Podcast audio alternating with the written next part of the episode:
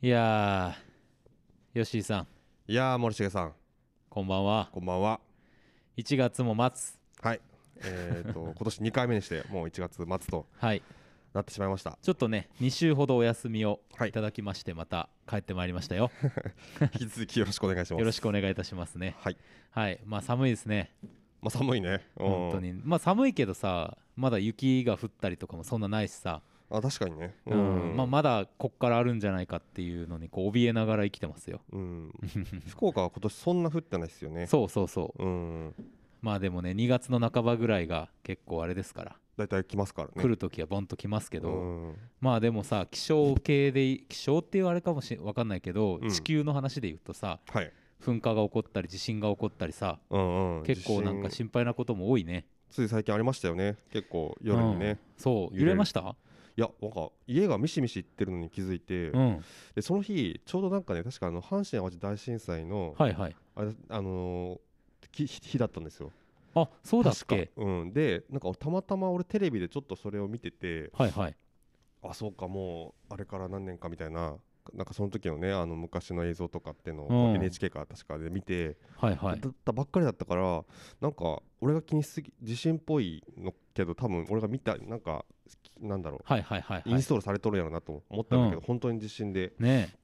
僕の携帯にはねあのき緊急地震速報は来なかったんであすけど本当にあな来たあ来た来た来た本当あのめっちゃ怖いあの音ねあのーほらブーブーみたいなそう iPhone のさちょっと押し長く押し間違えたらさ SOS になるじゃんはいはいはいあれと多分同じ音だと思うんだけどああれ音出るんだ出る出るあそうなんだふーんふーんって言うんですようんうんうん あれみたいな音やなと思って、うんなんか押し間違えたかなと思ったら地震速報でってぐらいでうちもねそんな揺れなかったんですようんうんだからなんかんほんとミシミシ言ってああなんかって思ってちょっとこうでもほらうん心配なんでいろいろこう調べたりするじゃないですか、はいはいはいただまあまあ、あの宮崎沖なのか大分沖なのかあの、ねなんか日向灘日向灘の方あでっったていりうこでとしでたよねああこれ南海トラフのエリアじゃんとか思いながら、うんちょっとね備えとかなきゃなと思ってバタバタちょっとこう、いやーね準備をしたんですけ ど 準備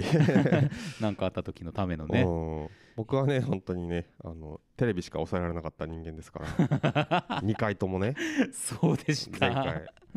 ちょっとねいろいろ悔いはありますけどはい。はいまああのそのなんかもうね、あのー大きなことは起こらないでほしいよもうちょっとっていやも感うじですよ。ただでさえですからうんね今もうねもう全世界いろいろ大変だから本当に本当に。ねまあ情勢的にもさ、うんウクライナとかもちょっとやばいじゃん今なんか、うんうんうんいやなんか意外とこうんしらっとしてるわけじゃないと思うけどなんとなくさうんこうまあみんな身の回りのことで精一杯ってのもあると思うけど、うんウクライナのことよく知らないみたいなこともあると思うけど、うんまあちょっと相当大ごとになりつつありますからねねえまあなってると言っていいと思うんですけいやどーまあそれもこのコロナ禍でっていうねなねえなんなんかねなんかうんこういろんなものがこうんなんか悪い方向にもいろいろ動いていってるようなはい感じもありましてはい、いやいやいやと思いますますけれどもね、うん、思いマックス 思いますねちょっともう何言ってるか分かんなくなってきました上けげ足どを取ってしまいましたもう行きましょう はい行きましょうはいスストックブラザーズ・ザ・ワールド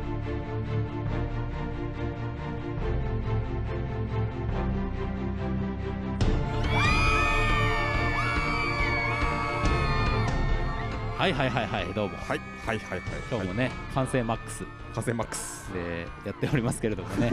たくさんの人こがっち歓もさじ加減声でをねはい上げてくれておりますが、はいえー毎週木曜日夜6時から放送しておりますカルチャーキュレーションだ話プログラム「ストックブラザーズ・ザ・ワールド」はいお相手はストックブラザーズ・ブラザーは森重裕介とブルター2吉井陸斗ですよよろしくお願いいたしますろしくお願いいたしまよろすしくお願いしますわざわざ言い直したちょっとなんか時事ネタ時事感が漂うあー言い直しになってしまいましたねあれはねでもあの危ないんですよあの本当にあのなんていうかなハマると自分は心地よいくなるから、うんそうね すごいよねあでのねも周りを置いていけるうんそうそうそうそうそう、あの時事ネタ時事関連でねうん、最近あの1個僕始めたことがありまして始めたは あの発明したんですけど、いあの芸能のこととかさスポーツのこととかで、うんちょっとよく分かんないこととかあるじゃないですか、はいそういう時に、うんツイッターで、うんハッシュタグ教えて時事ネタ時事」ってつけて、うん時事ネタじじいのアカウントをタグ付けして聞くっていうのをやってみたんですよ教えて時事ネタ時事で何をやったかっていうと、うんこの前なんかサウナでテレビ見てたら、うん久しぶりに平原綾香が「ジュピター」歌ったんですよああなんかねなんとなく僕あのジュピターと時事ネタ時事はねなんかね結びつきが強いんですよ、まああの時事ネタじじいななんでか分からんけどうんえなんでえなんなんかなんかすごい好きなんじゃなかったそうそううそうなんですよ、んうん平原綾香がすごい好きで、うんっていうのもあるんですけど、うん、それ見てねなんか中島みゆきっぽくなってきたなと思ってあそうなん平だ原綾香がなんか最近あれだよねなんかピアノなんかすごいシンプルな感じで、うもんう一回アルバム出すみたいなそうそうそうそうはいはいはいなんか CM 見ましたでなんか歌い方もさうんあの情感みたいなさ、うん感じで歌ってたからさうんこれはと思って、うんあのーなんか平原綾香が中島みゆきっぽく感じるんだけど前からだろうかっていう質問と一緒に ねどういう質教問えやって感じただけじどじなだじじいうんのハッシュタグをつけてはいやったんですよ、うんただねあの平原綾香と中島みゆきの関係性についての回答が返ってきましたちゃあんと回答を持ってましたねすごいよさすがですね割とすぐちゃんと帰ってきてね、うん、えそれはどうやって帰ってくるのその放送で帰ってくるのいやあのリプで帰ってきます でねあいつの偉いのは普通にねなんかねそこの時間取るっ ていうちゃんと回答にうん「ハッシュタグ教えてじネタじじ」って自分で書いてるからなるほどそのハッシュタグで検索するとん今多分その2つ質問と答えが出てくるようになって ますから皆さんもね何かお聞きしたいことがあったら、ねそうですうねんあのハッシュタグ教えてじネタじじとつぶやく とあのじネタじじが答えてくれますからうん答えてくれますからなんかねこうツイッターで言うべきことと言うべきではないことっていうのを判断してうん書いたそうですか なるらほどなるほどあいろいろねまたあのより他にもいろいろあるけどこれはまた実際会ってからみたいそなうそうそうそうそうそう裏話みたいなのとかもそういうのもあるっていうねあのうんリアルの時に教えてくれるっていう 偉いですね、うんそこのねちゃんとね新しい遊びをはいはいはい 思いいいつじゃないいでたすとかいう感じですけどもはいはいはいえーまああの2月になろうとしておりますが我々なんとか元気にやっておりますがはいどうですか最近はそうですねその最近ニュースでさ、うんあのー興行収入はいはい映画のね映画のうんで、えっと、去年、えっとほまあ、洋画がもうものすごい過去最低だったっけそうね過去最って低いうニュースがの収入でした収入でしたというね、はいのが出てて、まあ、ムーベになるかなというかですねそうねうんやっぱりそうかという、だうんから実際体感的に本当にさなんかすごい少ないなっていうそのお客さんとして言ってもねそうなんですよねガラガラだなっていうこと多かったもんねそうなのねう、んまあ、洋画いわゆる日本の映画ではない映画ですかカウントとしては、ですよねう、ん、もう最近だとあのハウス・オブ・グッチを見に行ったんですけど、はいはいえっ、とまあそまあまあまあだったかなそ,、まあ、そんなにガラガラってわけじゃなかったけど、うん僕は結構早めに行ったんでにしてはっていう感じだったんですよねなるほどね結構ね出演者監督、んそれから題材題材まあビッグな感じですけどもそうそうそううんでハウス・オブ・グッチっていうのが入ってるのが結構さその、まあ、訴求力があるじゃないですかそうですね,、まあ、ねまあ日本の方々にとってはねグッチといえばグッチ雄三みたいなところもあるのかもしれないですけあーもうどね、絶対言うと思って た俺ハウス・オブ・グッチ言うぞとか絶対言うと思ってたもんそれハウス・オブ・グッチ雄三はハッチポッチステーションあ家な んだあれまあまあまあね、はいであと、まあ、そういうのはちょっとあってね、うんまあそうだよなと思っていや大変だよな本当にというねえ感じなんですよねそうね本当にでもハウス・オブ・グッチは結構やっぱ面白かったんですけどそうですかなんかあの最後の決闘裁判去年あったじゃないですかうん同じリドリー・でスコットのね監督うんうんのうんうんはいでまたアダムアダム・ドライバーがね2作連続出てますけど、もう良かったしああそうですかとやっぱレディー・ガガすごいなと思いましたなんかもう普通にあー普通になんかもう俳優っていうかさはいはいはいはい、あのーほらちょっと前もさ歌手の役やってたアリー・スター誕生アリー・スター誕生とかもね、最近やっぱ、うんあの俳優さんとしてうんうん、あの活動が広がってきてますよねいやーすごいよね本当に、ういんや本当に全然なんかなんていうかなそのアリーの時も別に何も思わなかったけどまあ、はいはいあれってそのねあのーなんていうかな、まあ、あの歌唱シーンがあったりとかさ、うん結構そのレディーなんていうのあのミュージシャンアーティストとしてのはいはいレディー・ガガっていうところもありつつみたいな感じだったけどさ、うん今回とか本当別にもうそういうことないからそうですよね、うん、いやすごーと思ってね、いやーなんか今後どんな役やっていくんだって感じですけど、んうんまあ、難しそうよねあそこまでビッグになっちゃうとさ、うんそのどんな作品出ていくのかとかっていうのが自分のその音楽活動にもイメージとして関わってくるじゃないですか、うんまあでもあれなのかな今そういういろんなキャリアを持ってやっていくみたいな、まあまあまあ、うん、当たり前っちゃ当たり前だからあるうんうん大丈夫なのかな全然、うんうんいやすごいなと思ってね確かにねあいれやあーのスパイダーマン見ましたまだですあまだか、はいはいはいまあまあまあね、見ましたか見ました見ました何レディー・ガガが出てくるの 実はねっつって え出てこないですよ出てこないよね出てこないんだけどねそうかそうか、うんうんうんいやいやちょっとねスパイダーマンもえそのスパイダーマンがさやっぱ久し久しぶりにすごい席埋まってるなみたいなの見たけど、うやんっぱこうなんか2周目に入ってからの落ち具合がすごはいい,、はいはいすごいなと、うんそうねうん、いやなんかそ、まあ、は落ち落ちてるやつもガラガラじゃないんだけど、うんでもなんか本当にあのーなんていうかな7割ぐらいになるのがなんか5割4割になるみたいなさ、はいはいは前い週はの、いはいはいみたいな感じがしてねスパイダーマンですらですよですらねもうさやっぱスクリーンのさ、うんその選挙する度合いがさ、うんもう今呪術廻戦じゃないいやーもうものすごい量相変わらず相変わ選らず挙してまあもう100億すぐ行くでしょうみたいなさ、うん、感じでトップをひた走り続けてますけどもねでも呪術廻戦とかもねその鬼滅時の時みたいな感じはまあないじゃないですかそうねあれちょっと異常にいったから非常にいねったからね、うん、400うん億ぐらい結局いってるんだよねあそうか確かね、うんねえ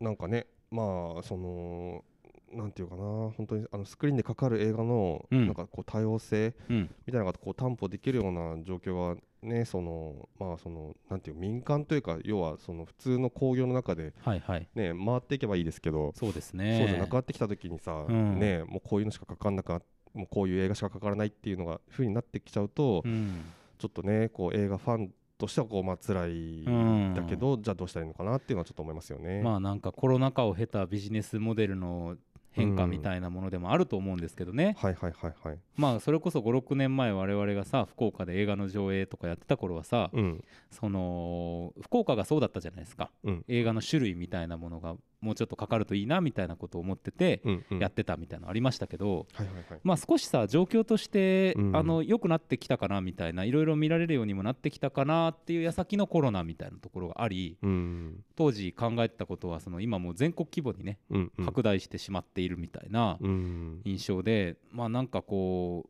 うんその当時考えてたこととか各地でいろんな人がやっていたことの知恵をさ、うんうん。結集する時ではないかみたいな気もちょっと最近してますけどね、うなんか。そうですうね。んうん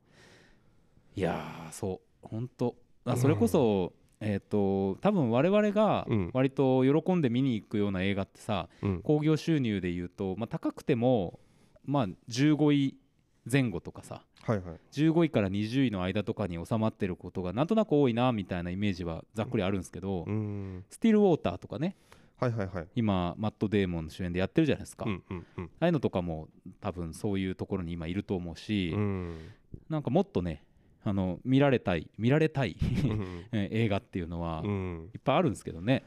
あります。うんめちゃくちゃありますね。まあぜひあの1月のおすすめ映画の回なんか聞いていただいたりとか、うん。あのして皆さんもね見に行っていただければと思いますし、はい。ぜひあのなんか、まあ、時事ネタ時事じゃないですけど、うんハッシュタグをつけたりとかね、ハッシュタグ。うん、なんかそういうのも結構ほらうん。大事だったりもするかもしれないなと思うんで最近、なるほど。うん、まあえ何のハッシュタグですか映画をね見た映画のハッシュタグつけてねああそういうことねう、うんんちゃんと発信していくとそうそうそうそう、まあ確かにな誰かに届かなくてもハッシュタグで検索したら量がある状態、うんうん結構さあの、まあ、ハッシュタグムーブメントに別に興味はないんですけど、うんあのハッシュタグで映画の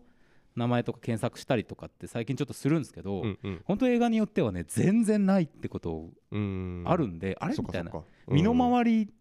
なんかすごい狭い範囲でしか公開してないのかぐらいうんのうんところもあるんで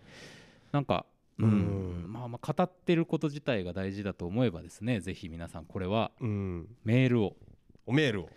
いただきたいはいと引き続いきう今年もよろしくお願いいたし ます、ねお前たちはいつもそこへ着地するいやすいません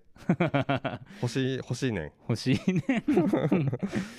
ということでまああおのううおさをしながら ね、はいあの映画のことやっていきますんで、うんよろしくお願いしますはいよよ。ろしくお願いいたしますはいい、はいじゃあ参りましょう。はい天が呼ぶ地が呼ぶ人が呼ぶ映画を見ろと人が呼ぶ聞け悪人ども我は正義の役人シネマンどころ開門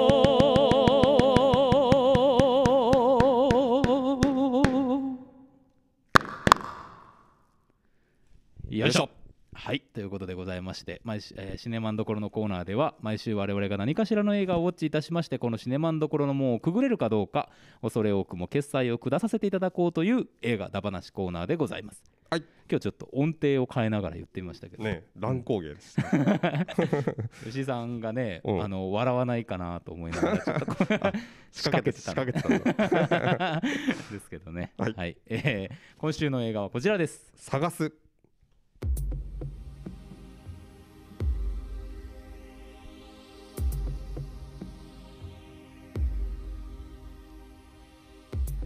三崎の兄弟の片山晋三監督の長編2作目で商業映画デビュー作指名手配犯を目撃した父親の失踪から始まる物語を描く主演は新解釈三国志春を売る人の佐藤二朗また湯を沸かすほどの熱い愛空白の伊藤葵乾き東京リベンジャーズの清水博也ネットフリックスドラマ全裸監督の森田美里が出演するうんなるほど、ちょっと新解釈三国志の佐藤二郎でちょっと笑っちゃいました、そこで出てくるんやと いやいやいや他にあるんじゃないかなっていうねなん かそうですうよ、ん、いやごめんなさい見てないんですけど、んまあ、見ないかなっていうんですけど見ないですよね まあまあまあねうんっていう感じでえっ、とまあ僕がちょこちょこ言ってるですねすごい大好きな「三崎の兄弟」のはい片山晋三監督の新作はいにして、まあ、商業デビュー商業映画デビュー作そうですねということでね、うんはい、期待の一本でしたけれども、はいえー見てきました、見てきましたはい、福岡では木ノシネマ天神で今はいはい上映されております上映ますははいい、い、やー僕は結構面白かったですね面白かったですね面白かったですうんうんなんか本当にあのーま脚本が結構面白くって、うんなんかあのー見る前は割ともうなんかこう不条理そう劇みねたいなうんうんうん、結構辛い展開に、まあ、なっていくんだろうまあ辛いは辛いんですけど、はいはいまあ、でもなんか結構やっぱツイストが結構かかってて、うんで割とあのーまあ群像劇的にじゃないけど、はいまあしうんまあ、大体こう主演、あのー主な登場人物3人はいその娘とお父さんとあとまあ殺人犯とってうんいう感じで、まあ、それぞれのちょっとこう視点を追っていくみたいな感じの作りになってましたね。はいはいそうですね、まあなんかあの予告でもそうでしたし、うん実際劇中にもねまあ舞台が西成とかのあうんうのん周辺だったりとか、あの炊き出しにね並んでいるような描写があったり、うんうんあのなんか社会をもう少し背景にした描き方をしてくるのかなとか、うんうんいわゆる社は社会派ドラマ的なジャンルかなと思ってましたけど、ういんやいやもう本当に人間のうん差がというか、ううんん、感情というかそういうものに肉薄するところうんにある作品で僕はあの帰ってよかったですねそれがうん、うんなんか確かに結構そのやっぱり、えっとまあ、お母さんを亡くしていて、えーっとまあ、そのお父さんとうん佐藤二朗と娘、えっと、伊藤葵さんはいで二人でね暮らしてるんですよ二人で暮らってるっていうやっぱりねその西西成っていうとこが舞台で、うん結構やっぱり、まあ、特に前半そのお父さんがなんだっけ最初スーパーでうんあのおにぎりとなんか味噌汁かなんか買うんだけど、うん20円足りなくてねでなんか万引きしたところにはいはい娘が駆けつけるみたいなシーンから始まるんだけど、うやっんぱり結構、まあ、ひある程度貧困うんうん、っていうのがこう、まあ、こうベースにありつつあそうですどういうね状況にあるのかっていうねそのこの家族がっうんていうところから始まるんだけど結構美咲の兄弟もね割とその、まあ、貧困はい本当にの話で、やっぱりそそういう、あのーところにあの目を向い向けている監督なんだなっていうのを今回改めて思いましたけそうどですねううんうんんそうそうだから描写とかもさあのー確かにまあなんていうかなせあの所得が低いからとかっていうことではないけど、うんあの綺麗に見せるためだったら、うん拾うゴミとかさうんうんなんか缶そのままにしてるとかさ、うんうんそういう描写の中にある人の行動の荒さうんみたいなこととかもさ割とそのピックアップしすぎずにうんうん普通にやっていくじゃないですか。うんうんだからそのと警官のやり取りとかも、うんその万引きしたスーパーのなんか店長みたいなおじさんのうん会話とかも、全部なんかこうなんていうかな決してうんうーんとあー温かい世界みたいな風にうんうん描くのではなくでうんもうんそれが冷たく辛いとか、うんうんうん悪い世界として描くのでもない、うんその価値基準みたいなところを外した描き方をするっていうのが、うん僕はすげえなと思いながらずっと見てましたね。あー確かに確かうにんその最初ねお父さん駆けつけて、まあ、そのスーパーの店員とうん警察とかいるんだけど、うんすごい懲罰的なわけでもなくないし、でもすごいなんかなんていうかな生ぬるい感じでもなくてそうそうそうそう絶妙でしたよねそうなんで確すかよにねあああのぐらいの塩梅でああのああいうシーンかけるのってすごいかもしれない,、うんやとてつもないバランス感覚と思いましたね確かにね、うんそう本当にバランス感覚がすごくて、うんうんでやっぱり前作も思前作はね結構その、まあ、起きている状況とかその、まあ、特にその兄貴がその妹を、はいそのえっと知的障害のある妹を売春させるっていう話でそれそれで生きていくためのお金を食べていくためのお金を得るっていう、うんまあ、そういう数字がけあの話だから、はいまあ、ストーリーあのライン的には重いんだけど、うんあのその2人を捉える視線っていうのはあったかいし。そうねあとその美咲の兄弟とかもやっぱりそのさっき申し上げたみたいに結構個人にやっぱり、うんまあそ当たり前なんだけど、まあ、フォーカスしていって、うんこのその兄弟の場合は妹がそのなんていうのかなえっとそのまあその売春ってことをしていく中で、うんうんえっとあの同じくちょっとあの同じくというか体にちょっと障害があるうんうん男性のもとに結構定期的にことになるんだけど、はいはいその人と結構ちょっと恋愛感情みたいなのが芽生えてきたりとか、なんかねそういったことも描いてきたりするなるほどなでるほど妹自体は割とやっぱりそのややっぱりというかその妹その仕事に妹自体も乗り気になっていくみたいなところがあって、うんうんとかねそのあと、まあ、今作もそうなんですけどなんか話だけパッて聞くとうわすっごい重そうだなと思うんだけど、うん結構い絶妙な感じででユーモアというかそうなんですよがこう配配置されてて、うんなんかななんか絶妙な感じでこううん見続けられてしまうというか。いやそれはさやっぱその 佐藤二朗さんのさうんあの存在っていうのはすごい大きくてうん、あの人本当にこう自分のさじ加減一つで、うんあのコメディに全てを変えられる力を多分持ってるじゃないですか、うんでもやっぱりそのうユーモアというところでちゃんととどめ、うんあのシリアスな部分とかも残しつつ、うんなんかそれがすごくこうリアルなものとして、うん我々にこう地続きで来るような々ところに、立っていられるっていうさ、うんいうんやすごい俳優さんだなと思っていやね本当ですよね。もうあの、まあ、最初から言っちゃいますけど最後の方のさ、うん卓球してるさはいはいはいはい。あの動 きもうこれ我々あれね、 そうあれすごいあの最後ね、本当あのラストシーンですけうど、あんの娘と卓球するシーンで終わるんだけど、うんあそこのねやっぱ結構反復なううん動きになるからやっぱすごい目に焼き付くんだけそどう、そうそなんかあの動き方とかねすういごいやなーんか。この親父の動き方やなって感じの、ねえ 卓球のなんか動き方ですごい癖があるわけじゃないんだけどね。うんうんそうなんですよマスコの映し方とさそのうん音の出し方とかさ、うん会話のトーンとかさ、うんうんうんなんかもうちょっとすごいもの見てるなみたいな感じがしてあー最後の方ゾワーっとしましたけどねうなんかねうんすっごいなう本んいや本当に結構あれ長回しですよ当ねに長回しですよねいやすごいなねなんか本当だからそのなんていうんですかねこうわ笑い笑いうーんなんかそのリアルさはあるんだけど、うんでも一方でさあの回想シーンが結構うんうんちょこちょこ入るじゃないですか、はいはいはいでこの回想シーンが回想というふうに言って言われるイメージのうんただの振り返りではない、うんうんあのすごくテンポのいいトントントントンと進んでいく地続きのストーリーになっているばかりではなく、うんうんちょっとやっぱ描き方がうん回想シーンはなんかねこうなんていうかな本当に同じ世界かなっていうぐらいあーなんかこうフィクション味があるというか、ううんん、なんかカメラとかもなんか後ろから追っていってさなんかうんちょっと距離があったりとかさ、うんなんかこうそれでなるほど迷わされるっていうかね、うんでいきなりさ文字がダーン出てきたりするじゃん はいはいはいなんだこれはみたいな、 めちゃくちゃバ カでかい字うでねん、何ヶ月前みたいなのが出るけどね完全に僕はあの翻弄されましたね、うん 確かにね結構その 本当に娘の視点でずっといく話なのかなって思ってたから僕もねうん結構かあか変わるんだって思ってねでしかもねそれがそのなんかそのなんか要は信用しちゃいけない語り手の話なのかなとかってちょっと思いつつ うんまあ多分そんなことはななかったんだけど、うんなんかちょっとねいろいろ考えながら本当にあの構成が凝ってあったんで結構、そうですね、うんなんかある程度さ想像がつく範囲みたいなものっていうのもさ、うんちゃんとこうディテールそして大きな筋も含めて、うんあそういうことになっていくんだっていうのも、うんあの丁寧に、うんうんでもなんかあんまドヤ顔感なくそうだねやられてるしね、うんだからその筋書きっていうよりも本当に脚本、うんどういう何をどういう段取りでどう取るのかみたいなうんことのなんか巧みさがねそうですね際立ってましたね。うん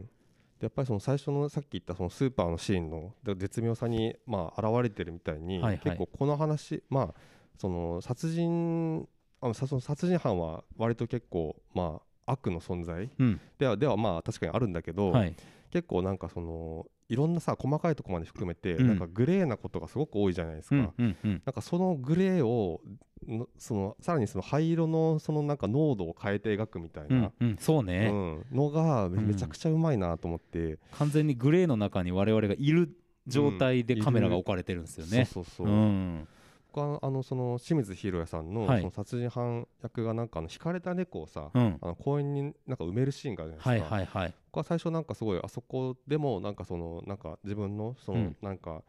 そのスイッチが入るうなんんかトリガーにこれはなるのかなと思ったんだけど、普通に埋めてたから、うんなんかあそういうところをこのこのちょっとしたところでそのなんていうかな人物のその、まあ、人間の持つそのさなんていうかなまあ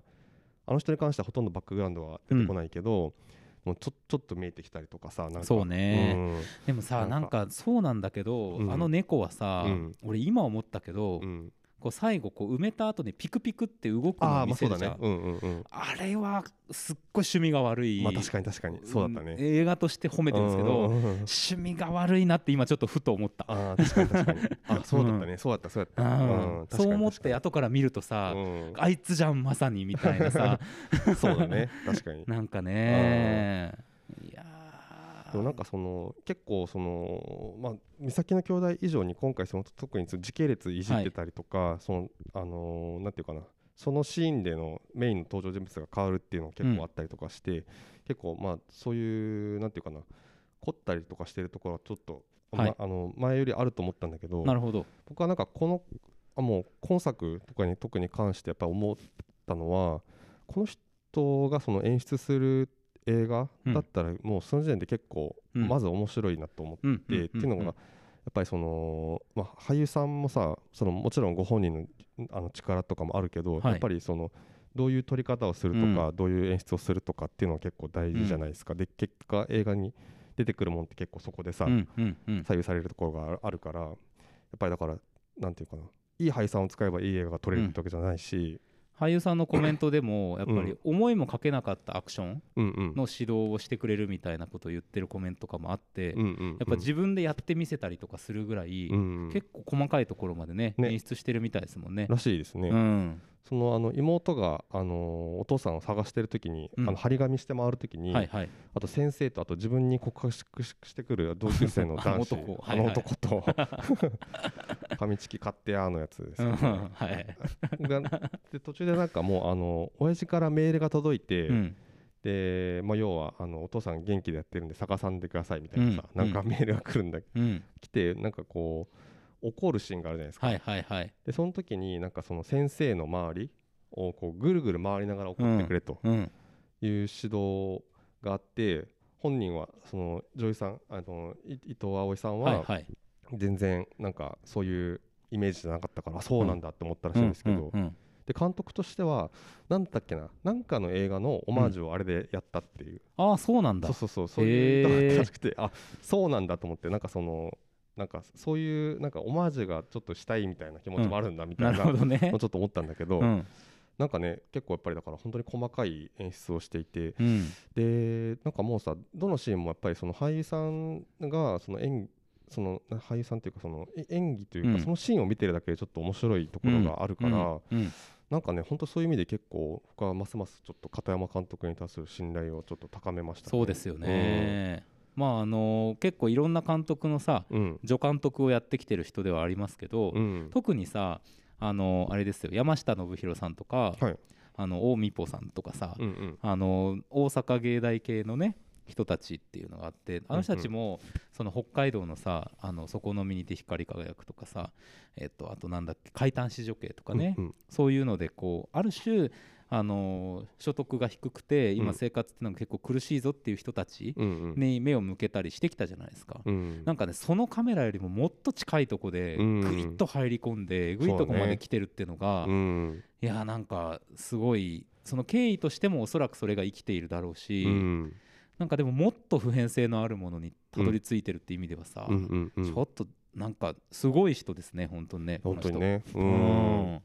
なんか今回その西成が舞台でまあ、大阪のさめちゃめちゃこうしまあ下町というか、うん下町というかなんというかなんですけどなんかあのーあそこのやっぱりあのーなんかコミコミュニティって言っていいほどのうんつながりすらないけど、うんなんか当たり前のように、うんそそこのあのに住んでる人の間の同士でできなされるコミュニケーションみたはいいなのはいがさ、はいはい結構出てくるじゃん。あのチャリとかねそうそうそうう、んチャリあの殺人犯あの逃亡する殺人犯をあの娘が追っかけるっていうシーンになった時に、ね、置いてあるチャリうんパッて取るんだけど、なんか怒るんかなと思ったら、うんあと後で返しやみた いなそうそうそうそ そんな感じでいいのかみたいなでその後もねその、えっとなんか路地みたいなところのさ奥でさ、う、うん、とまああの対峙して首絞められるシーンになるんだけどすぐおばちゃん出ておばちゃん出てきて、そのそこにその場には割り込んできたりとかうね、ん、あたたち何しよんの何し ょんなみたいな なんかねそういうのがすごくなんか自然だしそうなんだろうなってそう感ねじするしそううそうそうそうんなんか舞台のか舞台がねすごいやっぱ生きてるなっていうかねうんもちろんそのなんかいろんなものをそぎ落としてるとは思いますけど、うんうんうんその街で起こりうることというものを、うんでもそれによってさ何をあぶり出したのかなんでそのセリフ入れたのかみたいなことがうんすごいなんか納得いく感じなんですよね、うんうん不自然に浮かんでないっていうか、そうだね場当たり的に、あのーセリフを喋らせてない感じがすごいするっていううんうね、んうんううんんうん脚本の妙ですよね。いやーほんとなんか結構あのーなんだろうな最後のさあのークーラーボックスが倒れてさねえ中からビール出てきてうわーなんかでもいやなんだろうこの気持ちはなんだみたいうなさんなんだこの気持ちはっていうねえうわーっていうさなんかちょっあのと辺とえかっさてなったもんなあれまあそなんのかクーラーボックスというのがねそうそうまあちょっとねそうのん要は死体のなあんかのほ保管というか保管とないんうかかねにその殺人犯が使ってるんですけどうん2個あってねそこれは俺のじゃねえかとううん思ったらみたいな、うんビールかビールですなんかしかもなんだろうちょっとさ、うん乾杯とか終わった後にね塩ってこいつ準備してたんじゃねえかなみたいな、ね考えるとなんかなんとも言えん気持ちになるっていうかそうなんですよねいや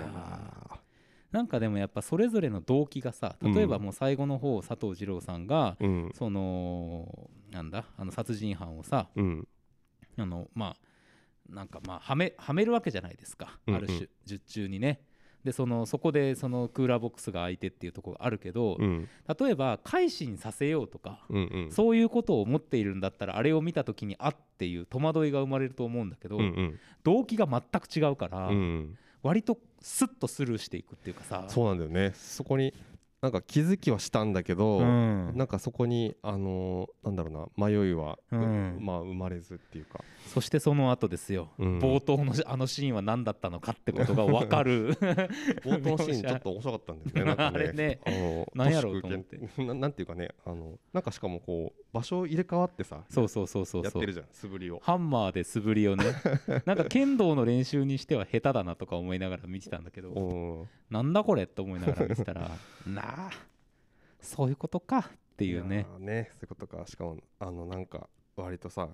あの何回もゴッゴッっていく感じのさ、もうや嫌な感じと嫌な感じですよあれは本当になんかね、あんうんどこがどうって言いにくいんだけど、ちょっうんとヒメアノールを僕はちょっと今作でなんかちょなっるとほど思い出したかな。うんううんなんだろうな、なんか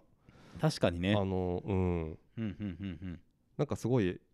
あのーまあしねあらすじパッと言うとやっぱシリアスだし重いんだけど、うんうんなんかそうじゃないなんかなんかなんだろうなほわっとしたところもあったりそとうかなすんるだよねなんかほわっとしてるんですよね描写がねねでそすぐでもその裏側にはなんかとてつもないやっぱり、うんなんかこうおぞましいものがあってみうたいな、んなんかあのバランスがちょっとこうやっぱさ映画ってその起きている出来事自体を描かなきゃいけないから、うんそこに背景とか感情を演技に乗せていくっていうことを、うんうんまあやらざるを得ないじゃないですかうんうんでもさ実際は多分そそんなにそこに感情が出てこなかったりとかうん背景は奥にあったりとかしてその場では見えないみたいなことが、うんうんまあ、よりリアルなんじゃないかと思うわけですよね。うんそういう意味でふわっとしてるような気がするんですよ。うんうんちゃんとその奥に押し込めたままのものがたくさんある気がするう、んうんうん感情とか。うんうんうんそうだねうんうんうんなんかだからこそのなんかなんだこれっていうそのうん部外者の我々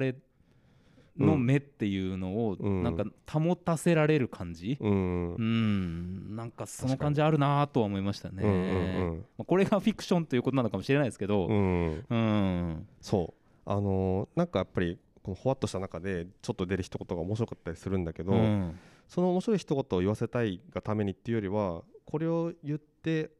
そのその言った人が言ってないことがすごいたくさんあるなっていうのをそうなんかうん同時に考えるっていうかね、でまあその人はこの場で選んだ言葉がこれだったんだろまうさなにっていうまさ感にじがなんかするよね。本当にそう、うんなんかねそこまでちゃんとコントロールしてるっていうのがね、うん恐ろしいなとは思いますよ、うんうん本当に本当になんかね一個一個の演出がすごい細かくてもう気持ちよかったなんかあのお父さんいなくなった時にさうんあのいなくなる直前にあのなんていうんですかねあのちょっとリクライニングはいはいはいはの椅い子みたいなのに座ってさ、うんあの毛布ひ膝掛けして、うんテレビ見ながらあのテレビ見てるシーンでがその失踪する前最後のはいはい見たお父さんの姿ですけど翌朝行ったらさすごい綺麗に畳んでるじゃんうん、でなんかリモコンもお縦にそうそれ をそれ言おうと思ったあの積んだクッションの上にね、うんリモコンが立ててあるんですよ、そうね、そうそう立ててあるんだよねそなのん やねんそう上によよの乗せるんじゃなくてうんもうやりそうでもこの親父ってそうそうそういなうんかやねりそうっていう でもなんかそういうなんかこういうの畳んだりとかなんかそういうなんかリモコン立てるなんかその自分なりの儀式を持ってるというか、なんかそういうなんかなんていうかなその特に最初のやっぱさ万引きのシーンで出てきた時とかまだうんどういう人か分かんないから、うんうんでなんだっけあの娘にすごい食べ方汚いみたいなの言われたりとかはいはいはいくちゃくちゃしてくねちゃくちゃしてねうん分かんないんだけどあそこで結構一気になんかこうなんまたこうある程度人物のその輪郭が見えてくるし、うんなんか奥行きも出てくるし、うんうんうん、いやこういう細かいところでさすがやなと本当に、ねうん、いや気持ちいいと思ってなんかこういう映画を見れるのはいやそうなんですよ、うんでまあもう一個すごい印象的だなと思ったのは、うん最後の方にさうんまああのねその自殺幇助みたいなことを、うんうんまあやるわけなんですけども、うんうんそのまあなんていうんですか依頼人みたいな人をさ、うん車椅子で運んでっていなくなるとうんうんうんでいなくなってあの道で見つけたら、うん転んでバイクにひかれそうになるんですよね、うんうんうんそこでさ「お前死んだらどうすんだ!」っつって、うんバイクのやつに怒鳴りかけるところのさ、うんもうもう圧倒的な矛盾じゃないですか、うんなんだけど、うんもうその心の底から出た言葉以外の何者でもないっていう迫力うんがあるっていうところにさなうんんうかんぐらっとくるなんかこう、うんいやもうなんかこの人の中にもいろんなこの人がいるけども、うんこの人はでも娘が信じている父親であるということには変わりはないんだっていうさ、うんことを感じさせてくるっていうかさ、うんうんなんかねその悪に染まるとかさなんかうん闇落ちするみたいなさ、うんそういうことを簡単にやらないところがね、うんなんかすっごいあのうん人に対する眼差しのうん温かさと言っていいか分かんないけど、うん丁寧さがあるなっていうう気が、んうん丁寧さねうんうんす確かるに確かにうんあのシーンはちょっとびっくりしましたねなんか、ううんんなんかあんまりああいう、あのー意味的に示唆してくる、あのーシーンとかをうんい,、っぱいやらないからこそうんうんなんか際立つっていうかさ、ううんんセリフでね、確かに確うんかうんにうんうんうんうんうんそうそうそうもものとしては撮ってるものとしてはいろんなことやってると思うんですけど、うんでねそのメリハリ効いてますよねいや本当に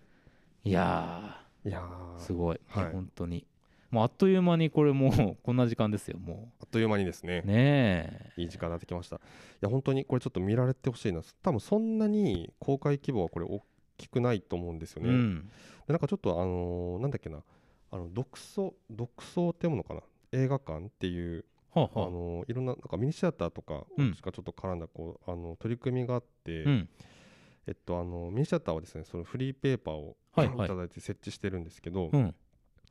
えーとですねあまあ、あのインディペンデント映画シーンを支支援している、まあえー、と独創映画館という、ほうほうまあたえー、と映画館というかその、まあ、なんかグループというかはあはあはあは団あ体ですねそれのとあのアスミックエースのタッグによる次世代クリエイター映画開発プロジェクトうーんシネムにの第1弾、あシネムニってそういうことなんだってうん、ああなるほどそうそうらしいんで、へえ、うん、いいですねなんかそのなんていうかなすごい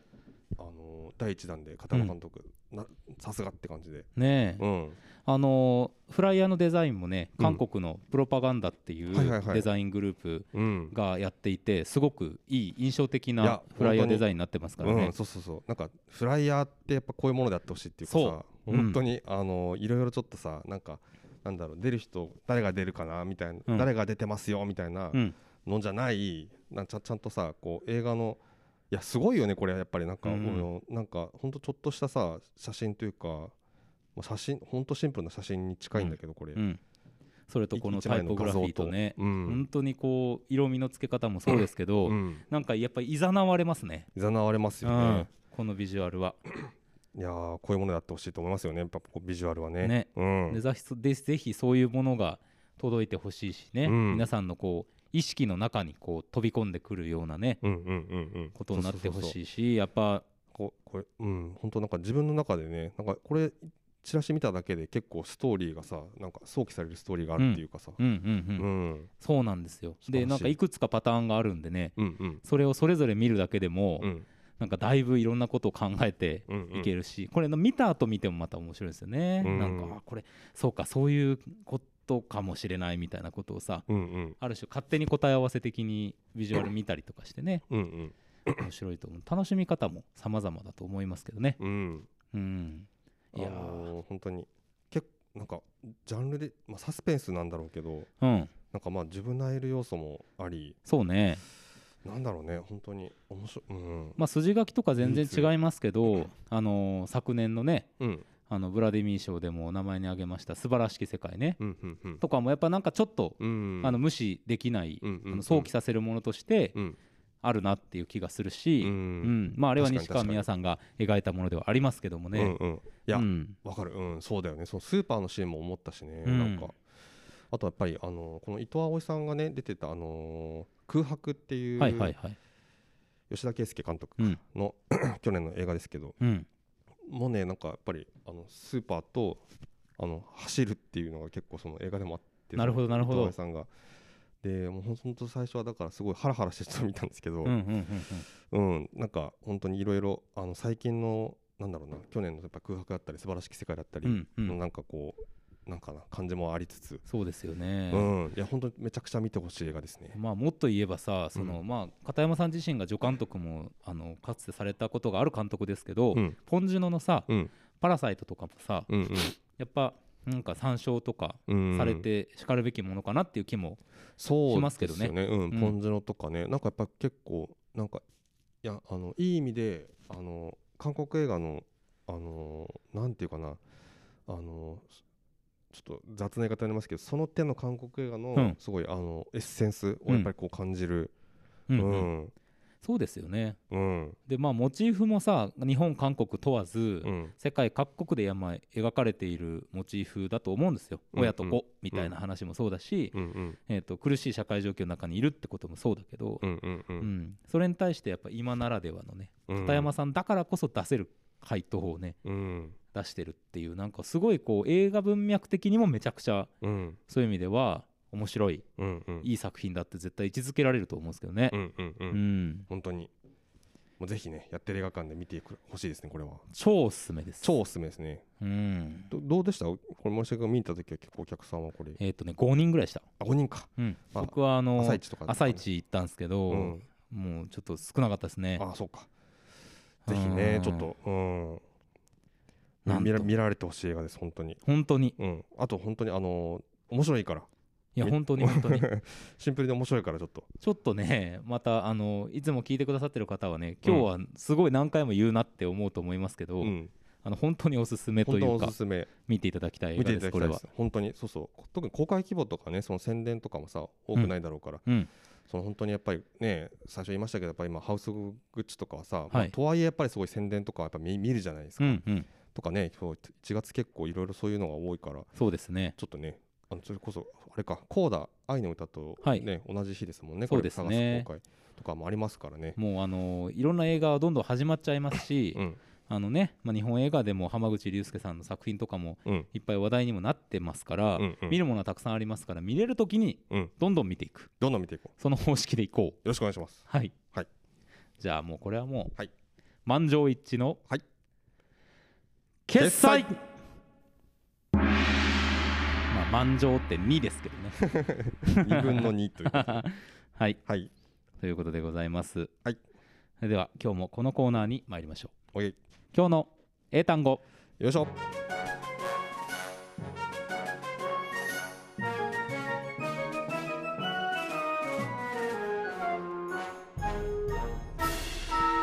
今日の英単語よいしょこのコーナーでは毎週インターネット上にゴロゴロゴロゴロ落ちている英単語たちを一つ一つ丁寧に拾い集めては学びましょう、はい、そんな英単語学習コーナーでございますよし今日はこちらですよ、うんいきますよ cause コーズこれは原因とかおお原因とかだよな一発レベル1まあ ねそうだそうであろまあ原因理由根拠ううんあと主張主義とかねははははあとあの訴訟、訴訟うん、ほうほう運動とか訴訟みたいな意味合いもあるそうですああかっこ事件運動っかて書いてあるよね事件訴求訴訟事件なるほどうんコーズ構図ですねなるほどですねえーまあなんか分かりやすいですよねなんかこれは分かりやすいです、うちなみにあのーアルファベットで見ると構図かと思いますけど、ん、うん、発音記号で見ると伸ばしてますから構図ですねコー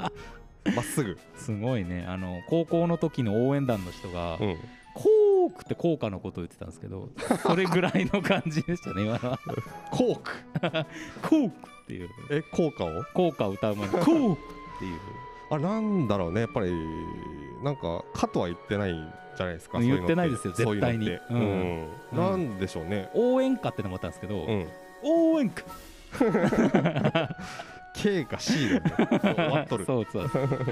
ていうのありましたけど ねまああのなるほどそんな勢いでいきましょうはい Repeat after me OK コーズコーズコーズコーズ One more time OK OK コーズコーズ いいのかこれでとよくない ね絶い対いよのくかないこれではい、ということで、エンはいディングでございますというが、ことでございますが何かお知らせや、あー何 おかあ知りらますせでしょそううかですねお知らせなあの金曜日からウェス・アンダーソンのフレンチ・ディスパあッそうチがだ始まり明ま日す。からねはい、それは楽しみです、私。そうですねうんこれあ108分かあうあん短いいいですねうん見やすそう。見やすそうあとは前科者ですね。前科ものちょっと見たいですね見たいですうんちょっとなんかあの邦画のうあんの日本のものでこうちょっと面白いのちゃんと見ていきたいなとそうですね。思いますよねはいはいはいうんそれこそさっき言った姫アノールのねうん森田剛さんまた出てて僕はあの KBC シネマのクレッシェンドとかテーマ的には楽しみあーでいやすよ。イステーラエマルと的パにレスはチナねの話。うん本当に本当にうんあのねあのなんていうかな偽善とかにたちゃんとなってないものになるほなど。なってるんじゃないかと思いますけども、うんうんうんはい、あとは、えっと、ジョン・カーペンターあ、レトロスペクティブが、ね、そうだ。いよいよ明日から厳しいシネマでは、えー、ゼイリブニューヨーク1997、うんえーザ・フォッグですね、はい。はい、スネーク・フリスキン40年ぶりにスクリーン復活と、いやー、楽しみだな。はい、ぜひぜひまた来週さよなら。